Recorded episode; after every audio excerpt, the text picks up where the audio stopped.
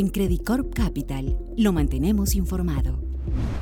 Hola, hemos publicado nuestro reporte macroeconómico trimestral con la actualización de proyecciones para Chile, Colombia y Perú las economías andinas registrarán una tendencia de desaceleración en el 2023 en la medida en que los efectos positivos derivados del levantamiento de las restricciones a la movilidad impuestas durante la pandemia van cediendo. La alta inflación acumulada durante el último año tiene un impacto sobre el ingreso de los hogares y la postura restrictiva de la política monetaria tanto a nivel global como doméstico afecta las decisiones tanto de hogares como de empresas. Todo esto, adicionalmente, en medio de la posibilidad de una recesión global que tendrá un impacto sobre la demanda externa. En el caso de Chile, tras crecer 2.9% en 2022, la economía se contraerá 0.5% el próximo año. En general, en este caso la reducción de la actividad económica es parte del ajuste necesario tras los desequilibrios macroeconómicos que se generaron por los excesos de liquidez de los hogares tras la pandemia, que fueron creados por cuenta de ayudas estatales y los retiros de AFPs. En todo caso, la contracción esperada en 2023 será menor a la que preveíamos anteriormente, una vez la economía ha demostrado ser más resiliente de lo esperado, principalmente el consumo,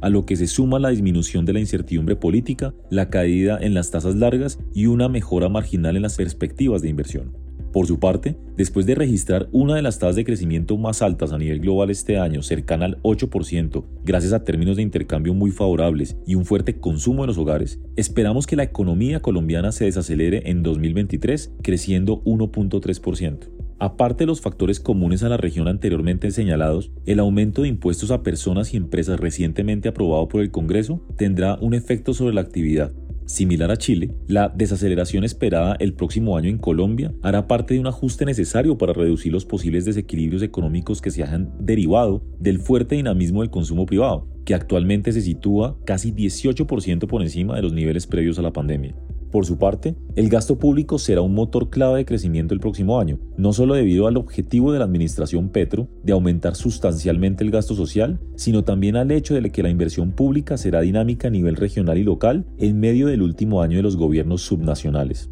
Finalmente, en el caso de la economía peruana, la desaceleración esperada de 2.8% este año a 2.3% en 2023 será también en buena parte explicada por un deterioro de la inversión privada en ausencia de nuevos grandes proyectos de inversión y de una confianza empresarial que ha permanecido en terreno pesimista por un largo tiempo. Por el contrario, la producción de cobre registrará un crecimiento del 7% ante la entrada en operación plena de Quellaveco y la expansión de Toromocho, brindando soporte al crecimiento. En cuanto a la inflación, esperamos una convergencia gradual hacia la meta de los bancos centrales a lo largo del próximo año, en medio de la reversión de los choques sobre precios de alimentos irregulados, así como gracias al efecto de la desaceleración económica esperada y de la postura restrictiva de política monetaria de los bancos centrales de la región. No obstante, la inflación aún se ubicará por arriba de la meta de las autoridades monetarias en todos los casos al cierre de 2023, ubicándose en 4.3% en Chile, 7.5% en Colombia y 4% en Perú. En general, los mayores mecanismos de indexación se constituirán en el principal factor que evitará una caída más acelerada de la inflación,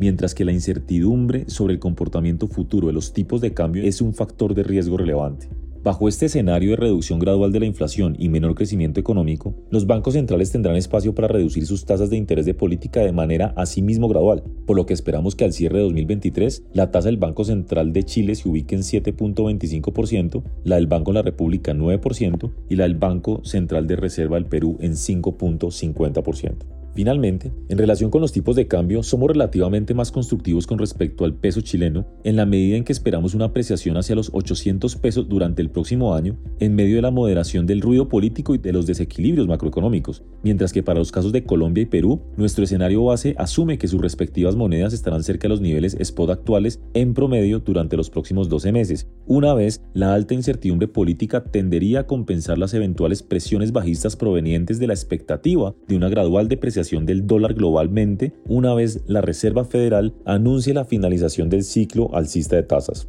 Con todo, asumimos que en el horizonte de un año el sol peruano se ubicará en 3.85 y el peso colombiano en 4.700 pesos. Dicho todo lo anterior, resaltamos que los desarrollos alrededor de los acontecimientos políticos recientes y de las diferentes reformas planteadas en cada uno de los tres países serán determinantes para la confianza de los agentes económicos y de los inversionistas y así para el resultado final del comportamiento de las variables macroeconómicas. Por lo tanto, reconocemos que los riesgos sobre nuestras proyecciones se mantienen inusualmente elevados.